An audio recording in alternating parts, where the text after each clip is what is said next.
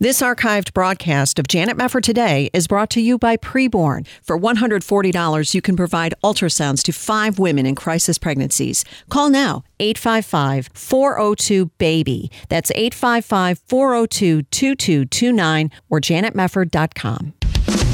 This is Janet Mefford today. Our confidence is in Christ alone.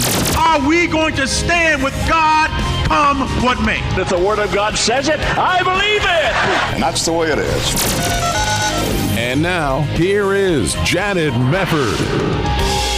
Welcome, everybody. Well, if there was any remaining doubt at all that these sexual radicals want our kids, I think we're to the point where it is indisputable. I think we actually reached a point where it was indisputable probably a year or two ago, but other people take longer than I do to embrace reality on this.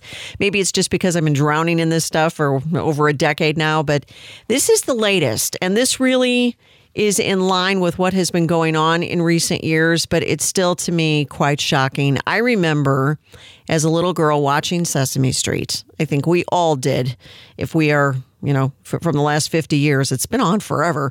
Uh, but I loved Sesame Street. I loved Oscar the Grouch. I loved Big Bird. I loved the Snuffleupagus. It was just a cute show. And they taught you your numbers, they taught you the alphabet, and it was funny and it was entertaining. And the Muppets were so cute.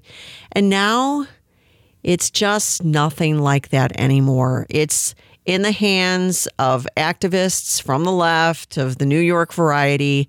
And so I guess it shouldn't shock us that this is the latest. Breaking from LifeSite News cross dressing LGBT activist to appear on Sesame Street. Yes, you heard correctly. You heard correctly. And there's a picture of this activist, a homosexual activist who actually is appearing on a TV show on FX called Pose, a drama spotlighting the legends, icons, and ferocious house mothers of New York's underground ball culture, a movement that first gained notice in the 1980s, making television history. Pose features the largest cast of transgender actors in series regular roles. They name some of them here in the description.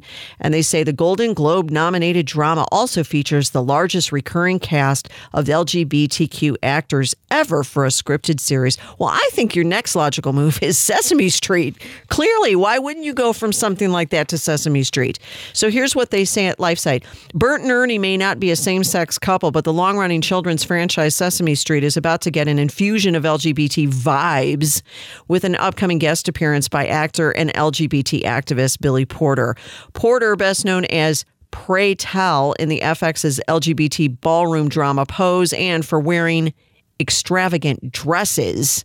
You might remember this guy. There was a big picture that went out when he appeared at the Oscars. He was wearing a tuxedo that had a gigantic skirt. Oh, it's so groundbreaking. Mm-hmm. Anyhow, Hill appeared during the 51st season of the beloved children's show, according to Sesame Street's official Facebook page. The post declares, along with photos of Porter wearing the tuxedo dress, Billy Porter bringing those fierce vibes to Sesame Street. Comments on the post were largely positive, though some readers expressed concern. One said, That is pushing too much at little children. It makes no sense. Kids have too much on their plates as it is. Why add more? Well, you could ask that about Drag Queen Story Hour, couldn't you? You could ask that about any kind of children's oriented gay activism, which is just rife. It's absolutely rife. Why do you think we have all of these LGBT curricula that are being shoved down the throats of parents and their kids in the public schools right now? It is absolutely everywhere. It is everywhere. And I don't know if there really are any people left who can deny that the kids are the target because the kids are the target. They're showing it and proving it every single day. There was a time when activism was just beginning to get a little bit more socially acceptable years ago, and people would raise genuine concerns. Well, what about the kids? Oh, we're not after your kids. What are you talking about? You guys are so paranoid. All of you crazy homophobes. Well, what do you say now? Well, what they do now is they justify it. They justify it. Now, I want to play a couple clips for you because we unearthed these from Stephen Colbert's show from last year when Billy Porter appeared on The Late Show. Listen to this exchange here about Billy Porter wearing dresses. This is cut one. Do you feel that a fashion uh, makes a political statement? I think it can. You know, I've always been into fashion, and I feel like, especially when it comes to gender, mm-hmm. You know, we've moved beyond the idea that women wearing pants is a problem. Mm-hmm. You know, women wearing pants. Thank you, pants. Katharine Hepburn. Thank you, Katharine Hepburn. The, the, the, the women wearing pants is powerful, it's mm. strong, everybody accepts it, and it's associated with the patriarch. Mm-hmm. The patriarchy. It's associated with being male. Yes. The minute a man puts on a dress, it's disgusting. So, what are you saying? Men are strong, women are disgusting. I'm not doing that anymore. Okay, no, that's not what people are saying. Nobody thinks women are disgusting because they wear dresses. Women wearing dresses is normal. Men wearing dresses is disgusting because you shouldn't be wearing a dress. you shouldn't be wearing a dress. Why? Because you're a guy. That's why.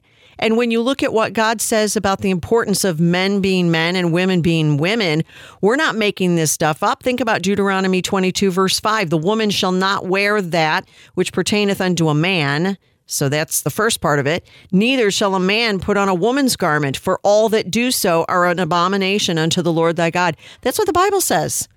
Take it up with the Lord, but it's not people saying women are disgusting. They're saying men are not women and women are not men.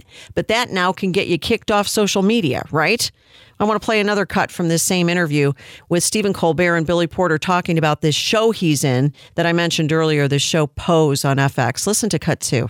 You star in the FX series Pose. Yes. Okay. It's centered on the underground of uh, ball culture Ballroom of the culture, yes. 1980s, Yes. which you were part of. Well, I was ballroom adjacent. Let me just say that for real. You you know, mean? I moved to New York City. I was doing Broadway shows, but I'm a gay black man, and so I did attend the balls. Oh, but you did not. But I was not in the didn't balls. walk in the balls. I didn't walk in the balls. But the culture is something that's really interesting because, you know, it's a culture of chosen family. I mm-hmm. think that's what's so great about the show. You know, the show presents what chosen family looks like. Mm-hmm. And sometimes our biological families are not equipped to love us mm. unconditionally in the ways that are necessary for us to thrive when we're LGBTQ people. Mm-hmm. You know, and so the ballroom culture is um, a culture that came, that emerged out of, you know, these people being thrown out of their houses just because of who they are. You know, but we found our tribe, we found our family, and we, you know, the, the culture is about making sure that we uplift each other. Okay. We can't accept this stuff. This is just pure propaganda. And you listen to how the audience just goes along with it. Everything these activists put forward, people feel now like they have to clap or they're being homophobic. And they're all in now. Oh, isn't this beautiful? Isn't this wonderful? This guy's up there in a gold lame fluffy costume and they're supposed to clap and, and give him kudos. Yay for you, Billy Porter. Fantastic. You know, he even made a disparaging remark about Jesus Christ during the interview, which I couldn't bear to put on the air. This is what's coming. And we can't accept this. Enough is enough. We don't have to hate people in order to say what you're saying is absurd. You don't create, this is where the whole narrative of you create your own family. Who are you, straights, to decide what a family is? I didn't decide what a family is. God decided what a family is. God is the one who formed the family. God is the one who made male and female. God is the one who ordained the covenant of marriage and said to go forth and multiply to Adam and Eve. This is not something that you can change just because you want to go all Gnostic on everybody. So forget that stuff. And by the way, I want to throw in this little item because I think this is going to be an interesting story as it unfolds. This was from the Springfield News Leader in Missouri. The Missouri legislature uh, is back in session, and this Republican lawmaker has now sparked a fight because there's a bill that he's put together that grew out of concerns over the drag queen story hours at public libraries. Representative Ben Baker's plan would require libraries to create review boards to regulate those kinds of events and anything else in the library considered age inappropriate sexual material. Well, hallelujah. And of course, the gay activists are going crazy against him. Oh, this is so discriminatory. Da, da, da. The ALA, um, it, it's so liberal. You know, anything that's not pro LGBT. Oh, you're being a discrimination uh, crazy person. How can you discriminate? You know what? Somebody has to protect the kids. And God bless these lawmakers across the country who are increasingly standing up for the kids. We're going to take a break. We'll be coming back on Janet Mefford today after this.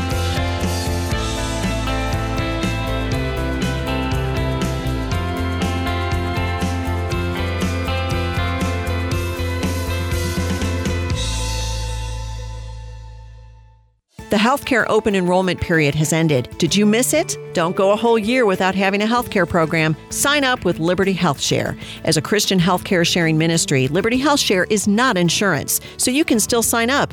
In fact, you can sign up any time of year, and there are no contracts. Starting as low as $199 a month, Liberty Health Share has memberships for singles, couples, and families, so you can choose the ideal program for your situation.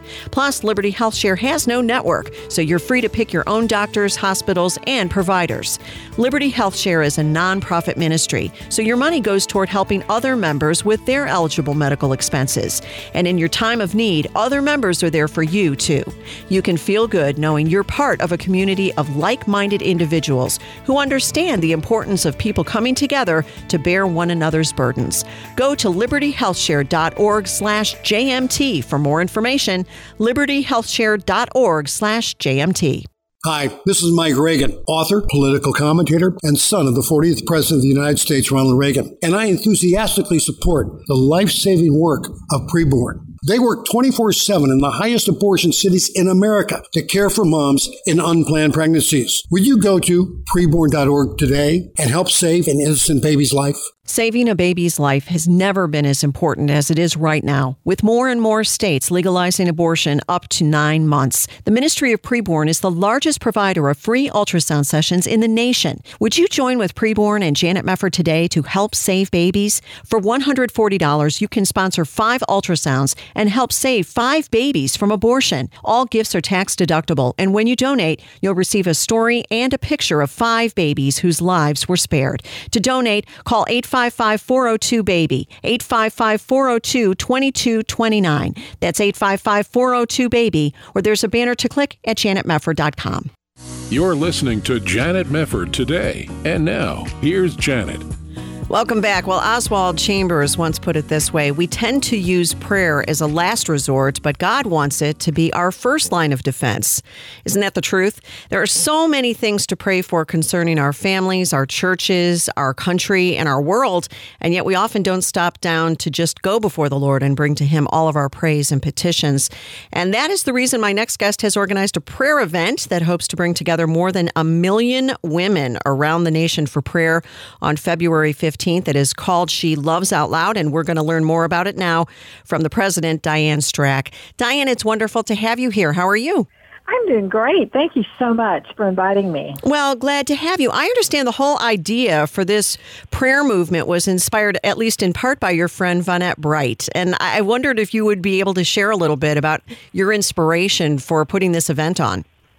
I would love to. You know, Vonette, every time you got together with her, would say, honey, we don't have a lot of time. Why don't we get together just to pray? And I'd always me, I would love to do that. And so we'd go to her home there and and and her last days, you know, she thought more and more about bringing women together and she would try to get us to start new women's conferences or do different events for women. And then finally in her last few months, she looked at me across the table and said, Diane, gather the women to pray is mm-hmm. the only hope for our nation. Wow. And so the simplicity of that and not having a big conference, but just simply gathering women, just open the door and gather women to pray, just stuck in my heart. And that whisper just began to grow and grow. And then when I saw the Angry Women's March, I thought, you know, we cannot let that be the last word. We have to share with women, yes, you're in pain. Yes, you've been through some difficult days, but there's hope. There's healing, and we love you, and we would love to pray with you and share the love that the Lord has for you personally. Well, that is wonderful. When you're looking at what is going on on February 15th, what can women expect? I know this is a prayer event that you're hoping a million women will mm-hmm. join in with you on. Uh, how will the day go? What are the plans? So it's just so simple. You just go to your device, your computer, your your church, turn on, go online, and We will begin with wonderful host Sheila Walsh at the Life Today studio. Cynthia Garrett, myself will be hosting wonderful guests over our seven themes, which I'll give you very quickly.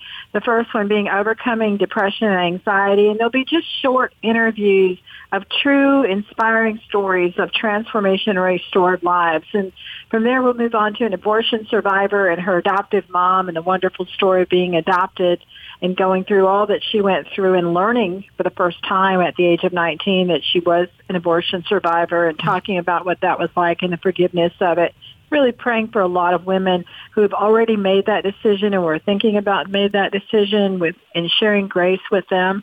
And then we have a trafficking survivor who's just an amazing story of the healing that God's brought into her life uh, from a teenager being trafficked into the now being a mental health counselor with a master's degree and just re- and helping women around the world really to find hope.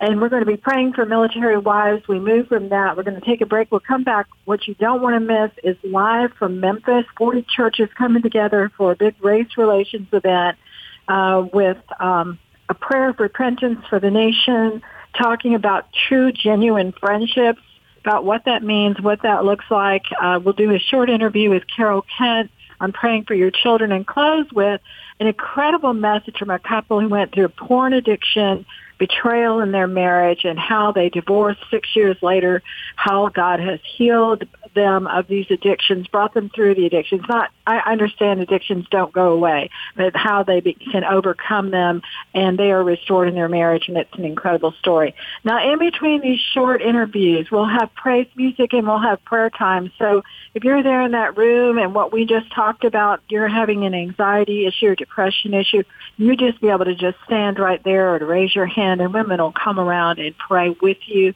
and pray for you. And so we'll have these prayer times in between each session with worship music going all day. So it's going to be a historic, amazing day. Well, that's an awful lot to pack in one day. Seven themes. Yeah, absolutely. So, how is it that women can participate? I know you've got, for example, a Facebook Live. People obviously can connect digitally, but uh, uh, how else are you able to get churches involved or women's groups involved? What sorts of ideas can you give to listeners for participating? Oh, thank you for asking me that. So we are on PureFlix live stream. I believe we're going to be on God TV. We are also on uh, National Day of Prayer live stream site, and we'll be live streaming. And Lifeway Digital will also be live streaming. But uh, we say, hey, it's not too late to invite a few friends and just literally open the door and say, come on in. We're going to spend the day just listening to these messages and praying together. You know, women go shopping together, they go to lunch together, they go to Bible study together, they go into a conference, say hello, hug, and leave, and then they're still alone. This is going to be a day of developing real, genuine, and intimate uh, relationships. So one thing you can do is go to our website and go look at the map and put in your zip code and see if there is a location near you that you can attend, and that's shelovesoutloud.org backslash map and there you will find a place to put in and interactive with your zip code and see if hopefully there'll be a place nearby. We have 50 uh, states registered, but many of them are home groups and we don't put those up on the site. So if there's a church pregnancy center or even a rescue mission in your area, because we do have some rescue missions joining us as well, which we're super excited about, uh, you'll find it there on the map. Well, that's terrific. I'll give out that website again so people can go there. It's called shelovesoutloud.org. As you mentioned, backslash map is where you can go to put in your zip code and find a place where you can connect. This is so important. And I, you had mentioned before, Diane, the Women's March. And, and I think there were so mm-hmm. many of us as Christians who watched that and said, there are so many women who are angry, but there are also, I think for many of them, they are in a lot of pain. There, there's a lot of pain out there. You can see that with the Me Too movement. You can see it in a lot of the anger that you see on the news every single day. What is your hope for these women, many of whom just don't know the Lord? And and really what they need is to know the Lord Jesus Christ as their savior and and to be saved and to be able to walk in fellowship with him. That's the ultimate solution eh, regardless of what you're going through in life. You know, and that's exactly where this was born because as I watched that and I looked at that, that the Lord spoke very strongly to me and said, they don't know what you know. They mm-hmm. don't know that there's a father who loves them unconditionally. Right. They don't know there's a savior who makes all things new. And they don't know there's a comforter who gives peace and fills the mouth with joy. They don't know. And so I just li- literally wrote an article called who are they and us because people keep talking on TV and media about them and us and they and and I've decided that they's are just never heard. There are people who never heard because I Janet I was a never heard. Hmm. I was one who did not know the Lord and walked about in guilt and pain and shame and it wasn't until someone actually showed me the scripture but even then I didn't want to hear it. I was rude. I don't want to know about that. I don't want to hear that.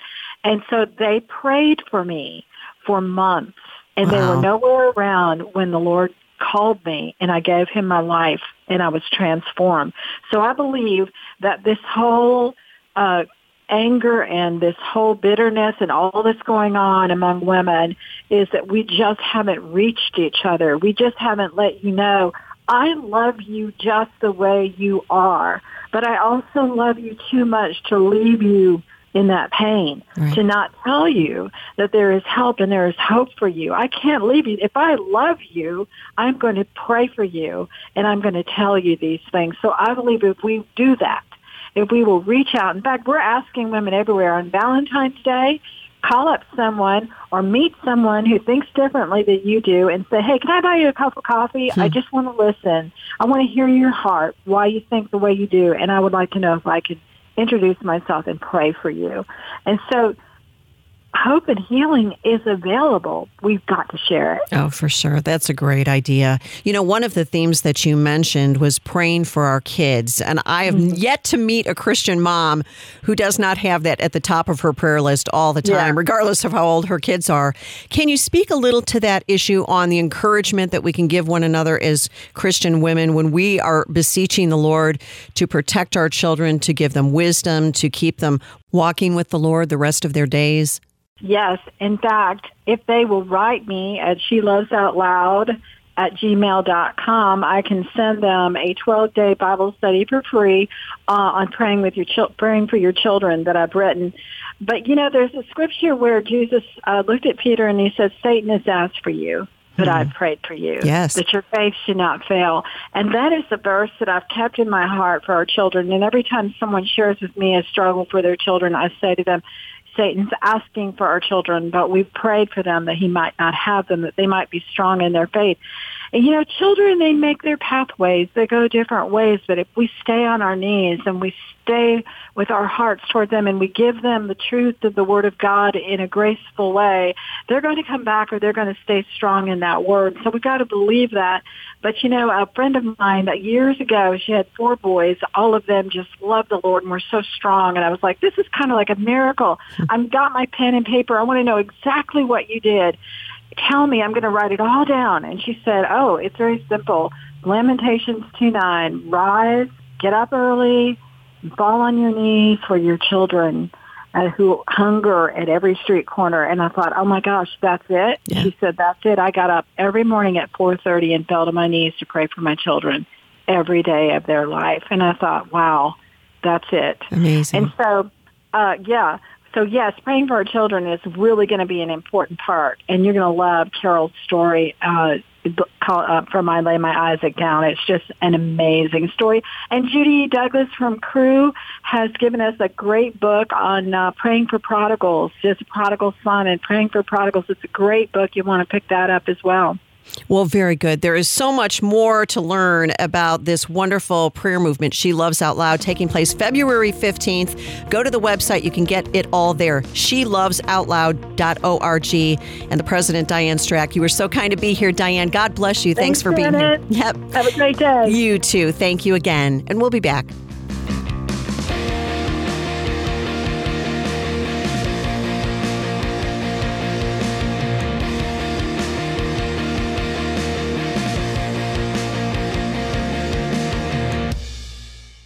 This archived broadcast of Janet Mefford Today is brought to you by Preborn. For $140, you can provide ultrasounds to five women in crisis pregnancies. Call now 855 402 BABY. That's 855 402 2229 or janetmefford.com. This is Janet Mefford today. And now, here's your host, Janet Mefford. Great to have you with us. Ecclesiastes chapter 4 tells us two are better than one because they have a good reward for their toil. For if they fall, one will lift up his fellow, but woe to him who is alone when he falls and has not another to lift him up.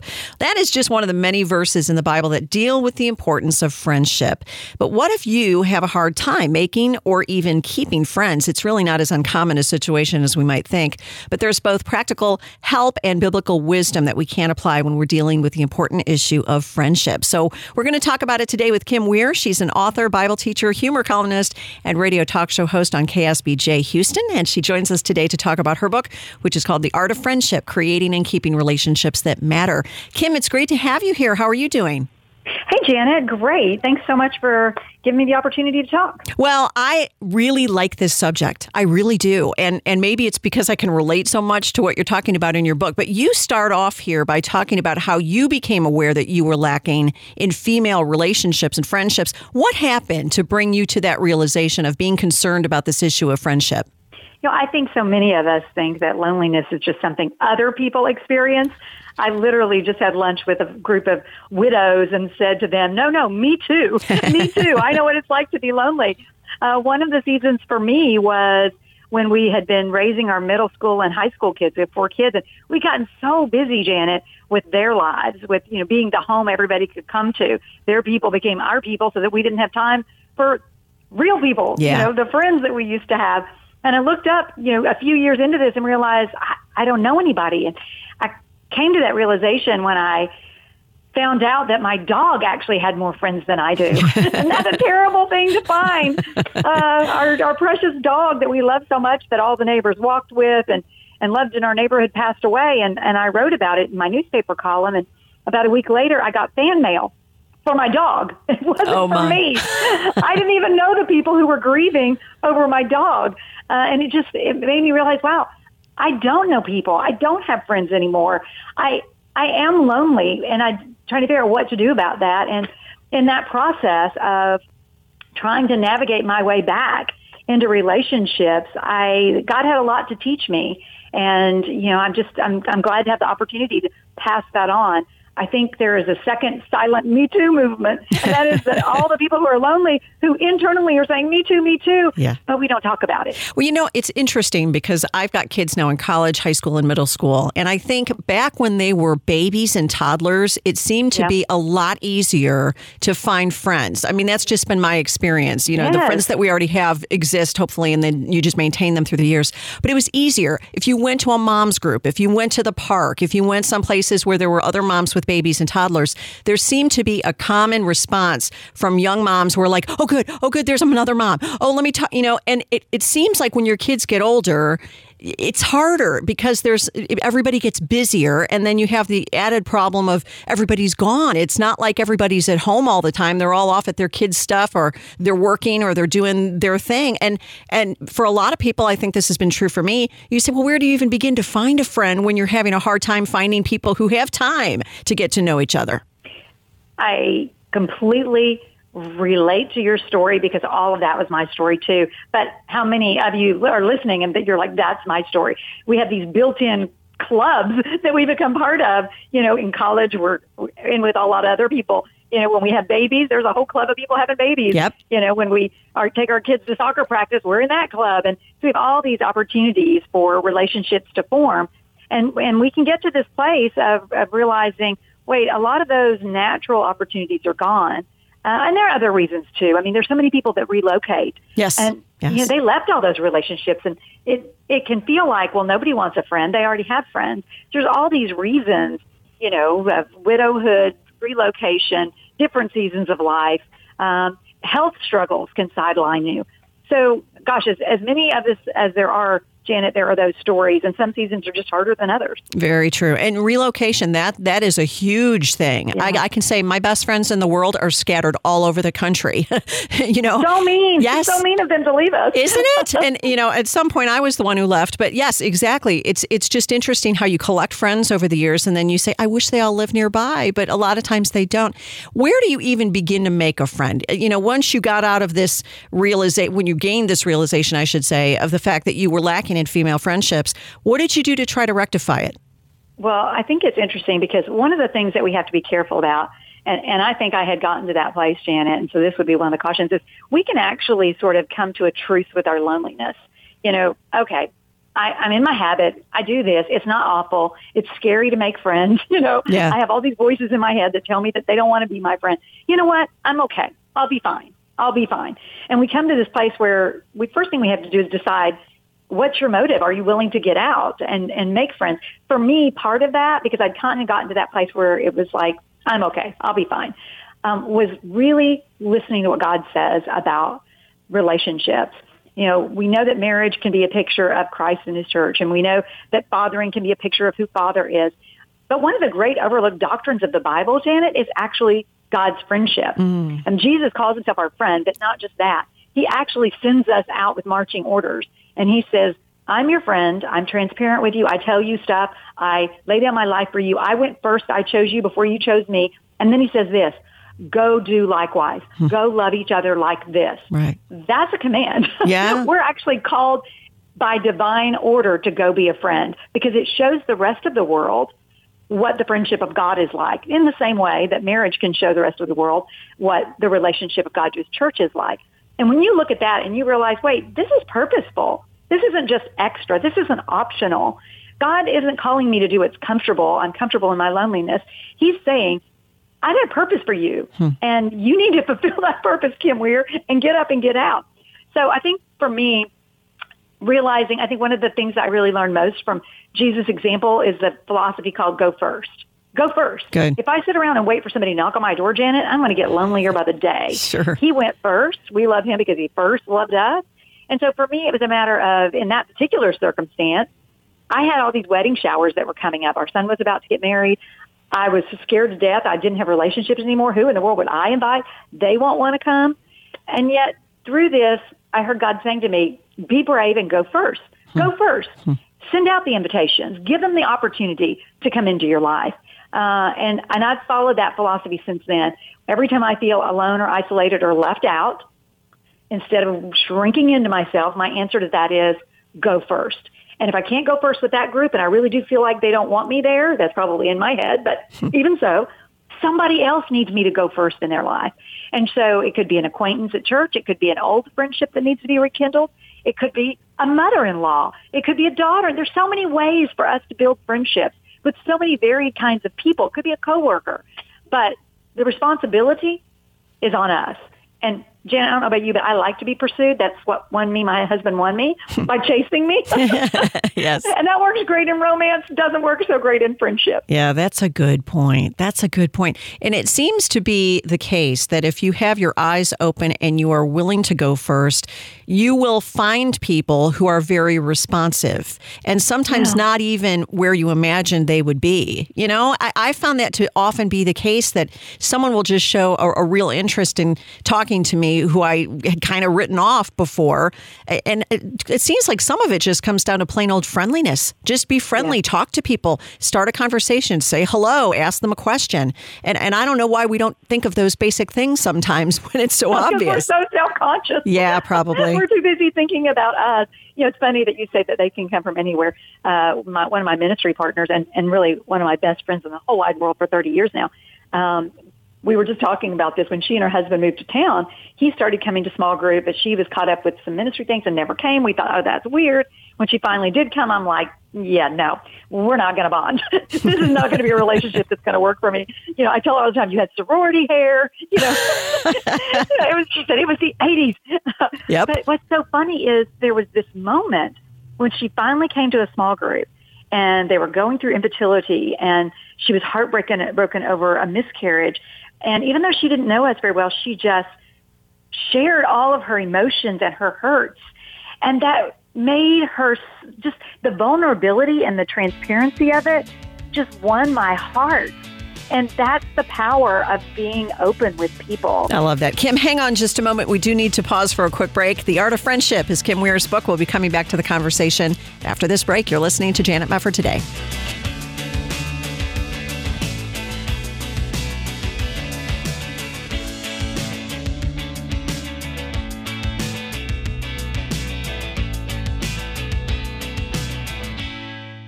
Janet Mefford today is proud to partner with Preborn to help save babies' lives. Well, my name is Dan Steiner, and I'm the president of Preborn. Ultrasound truly is a game changer. When a mom comes into a pregnancy center under pressure to abort her child. Perhaps the dad's gone, perhaps her mother is pressuring her. Most of the time, in her heart, she doesn't want to abort, but what she needs is something that will give her the strength to choose life against the pressures that are forcing her to consider abortion.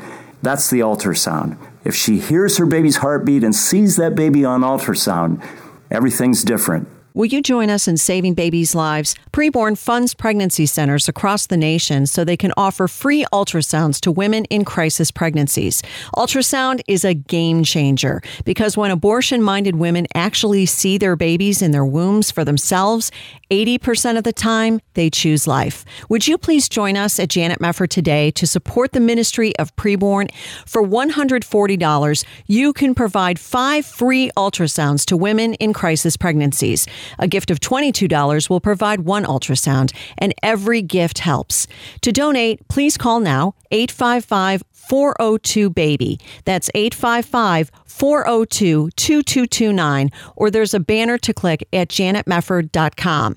All gifts are tax deductible, and 100% of your gift goes directly towards saving babies. You can get involved and you can help save a life for a gift of $140. Five free ultrasounds will be offered to women in crisis pregnancies. Let's do more than talk about abortion. Let's save some lives. Please call now with your gift 855 402 BABY. That's 855 402 BABY. 855 402 2229, or there's a banner to click at janetmefford.com. You're listening to Janet Mefford today. And now, here's Janet. Welcome back. It's great to have you with us and great to be talking with Kim Wier. She's a Bible teacher, a radio host at KSBJ Houston, humor columnist, and so much more. And she's out with a book called The Art of Friendship Creating and Keeping Relationships That Matter.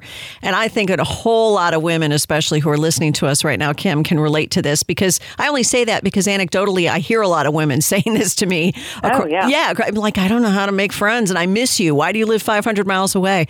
I, you know, when you were talking before we went to the break about this woman you had sort of written off. I could never be friends with her. And then you mentioned the issue of having a miscarriage and how that it seems like changed the picture then. Yeah, I, there's something winsome about transparency. But if you go back really to what Jesus said when he described himself as a friend, you know, he, he's trying to help us see that who is God does. He, he's actually a friend. He's the original friend. Yes. And, and Jesus says in John 15, he tells us several things about that. He says, look, I, I'm your friend. I call you a friend. I lay down my life for you. Um, he says, I, I tell you what my father says to me. This is how you know you're not a servant. I'm actually transparent with you. And then he also says, you didn't choose me, I chose you, which is the go first philosophy. But that part in there where he says, look, I tell you everything that my father told me. He lets us in on the secrets. That is part of building a friendship. And when she was able to do that, it started something. We shared something that she let me in, that, a place that other people don't get to go. And transparency is one of those things that's just so key. And yet, Janet, it's so scary to trust yourself yes. with other people. Yes, it is. And, you know, one of the problems, and I know you talk about it in your book, is social media. For good or ill, we're, we're stuck with it for, for at least the duration. But it, it is great in a sense because you can connect with all sorts of people you didn't know you still wanted to connect with from high school or whatever. Some you do want to reconnect with. I'm, I'm joking, of course. But then you also have the flip side of that, which is I don't want just online friends. And mm-hmm. sometimes the friend who might have called you and asked you to go out for coffee is now just content to email you or text you. How do you mm-hmm. deal with those issues? The, friendship that, that has a time investment that goes beyond the internet. Yeah. Well, I think the the it gives us first of all, as you kind of described, this false sense that we're in relationships when we're really not. Yes. And so it can be one of those things where like, I don't know why I feel so lonely. Look, I've got 572 friends, you know? uh, and so that's part of it is to recognize that no, this doesn't qualify. It doesn't qualify for the definition of friendship that God has given us in His Word. Transparency, being known, sharing, um, laying down your life. But one of the other aspects of how you can build a relationship, because that is the key question, right? Okay, fine. I know I need friendship. How do I do it? Right. So when Jesus is describing himself as a friend who loves, and then he says, now you go love in the same way, he uses the word agape. He doesn't use any other love word. He uses agape. Yeah. And it's a very distinct word that talks about this divine friend love that originates with God. And so when you're thinking, okay, well, what does that look like? Here's the good news. He gave us the cheat sheet. If you flip over to 1 Corinthians 13, what we commonly think of as the love chapter, you hear it at weddings all the time. The word is not eros. It's not romantic love. It's agape. It's the exact same kind of love that Jesus said is his love for his friends that we're supposed to have for our friends. Great. Now, what's cool about that, Janet, is it's all about action, which that is the one thing I do like about social media. It changed the word friend from a noun to something that we do. Yeah. I'm going to friend you. yes. And to be a Jesus friend to other people is to friend them. So it's it's if you go into 1 Corinthians 13 and you plug in friend love, every place you see the word love, you actually have the guide to how to friend people. Go find people to be patient with, to be kind with. Uh, go find people that you wouldn't boast, you wouldn't be envious. Uh, go find people that you would not be self-seeking with. In other words, friendship should be about them first, then about you. God does this really cool thing. As you go and care about other people, invest in other people, meet other people's needs, ask them questions, try to help them be known, God boomerangs it and brings it back to you without it having to be your top priority. So there's this awesome guide in First Corinthians to get you started. That is great. I think that's really great that it is something that you do and an action that you should take to become yeah. a friend.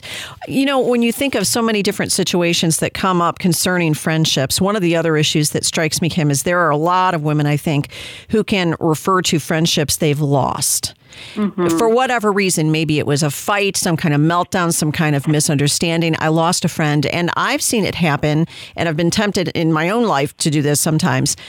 I, I don't want to put myself out there again. I got burned. I trusted this person. I shared my heart with this woman. We were really close, and then this all blew up. And it, you know, and then you might feel some guilt. Maybe I didn't handle it well. How do you recover from that kind of a situation where you were burned in a friendship and you're really kind of tentative about taking the next step toward getting to know a new friend? Uh, well, one of the things that a broken friendship does is it makes us feel rejected. Yeah, right. it, it just it leaves us feeling worthless and um, it can make us then not want to put ourselves out there for other people. And so one of the first things to recognize is, look, that friendship did not define you. Right. Um, it, it's not who you are. You are one who has been created in the image of God. You are infinitely valuable, and remember that. Uh, so that's the first thing is keep it in perspective. Um, the second thing to do is give yourself a little time to grieve over it.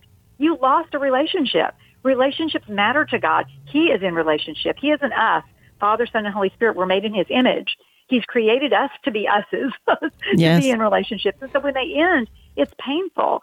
Grieve over it, regardless of how it ended. Let yourself feel the loss a little bit. Um, take a time to have that season of sorrow, but don't stay there. Move from sorrow to thankfulness.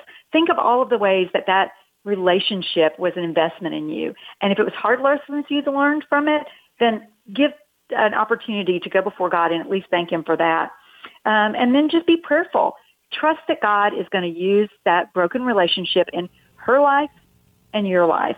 And then ask the Lord not to let you wallow, but yes. to give you eyes of who you go first with next. That's great. That's really great advice. What about being a good friend? You know, that's the old thing our moms always told us. You know, you have to be a good friend to have a good friend. And this, I mean, there's a lot of truth to that. How do you become a good friend to somebody else, what are some of the qualities that you ought to exhibit? You know, things like not always making it all about you every time you're with another woman, these sorts of things. But what are some other things that you would recommend? Hey, listen, if you want to really make and keep friends, stay away from X, Y, and Z and, and positively do A, B, and C. Yeah. Well, I think one of the first things is, again, I, I hate to say go back to guy, but if you're looking at biblical friendship versus a worldview of, you know, uh, the world's version of friendships, then it goes back to what Jesus said. He said, look, what is a friend? A friend is somebody who lays down his life for another friend. And while we think about the cross and Jesus literally laying down his physical life, when you look up the, the actual translation of that word, it actually can also mean lay aside your life. In other words, who are you willing to make their priorities higher than yours? That's laying aside your life. The Bible is full of great examples of people who did that. Jonathan laid aside his right to be king because he valued David's calling more than himself. Right. Um, think about Ruth laying aside her option to live in her own land to go be a friend to Naomi in her brokenness. And so I think that's the first thing of having the perspective, as you said, it's not all about me. In fact, it's first about you and what you need because that's the way God treats his friends. Um, I think the second thing is to, to really look at that list from 1 Corinthians 13 and plug in your name there against each relationship that you have. If you're if you're in a relationship and you want it to be a good one, Kim is kind. Kim is not boastful with Susan. Hmm. Kim is not envious of Susan. Measure it. If there's someplace there that you really can't say that with authenticity, then that's a place to recalibrate to be a good friend. Good. And then the other thing is just communication, communication, communication. Yes, absolutely. Well, and and you also touch on the issue of you don't always have to have every friend that you make be a forever deep, intimate friend. I mean, we have many different. I know I have many different kinds of friends. You have friends yeah. you bump into once a month, or friends who are parents of your kids' friends, things like that. And then you might have somebody you go very deep with. Maybe our expectations sometimes can be recalibrated, so we don't expect every new woman who comes along who seems friendly is going to be my best friend next. Yeah, I'm glad you brought that up because I think as women, what do we want? We want a BFF. Yeah. you know, we we go through high school, junior high, looking for the BFF. We we love Anne of Green Gables because she has a BFF. Yes. Um, and that is that is a recipe for disappointment because if we put all of our eggs in one basket and we think, oh, my BFF's going to be everything, she's never going to hurt me. Of course, she's going to hurt you. We're people, and we have to be willing and prepared to forgive and love. But God didn't call us to one relationship. Um, and so having that mindset that, look, God's desire for us is community, that you're investing in lots of people. There's, I think maybe one way to think about it is this when you're thinking about even the kinds of relationships.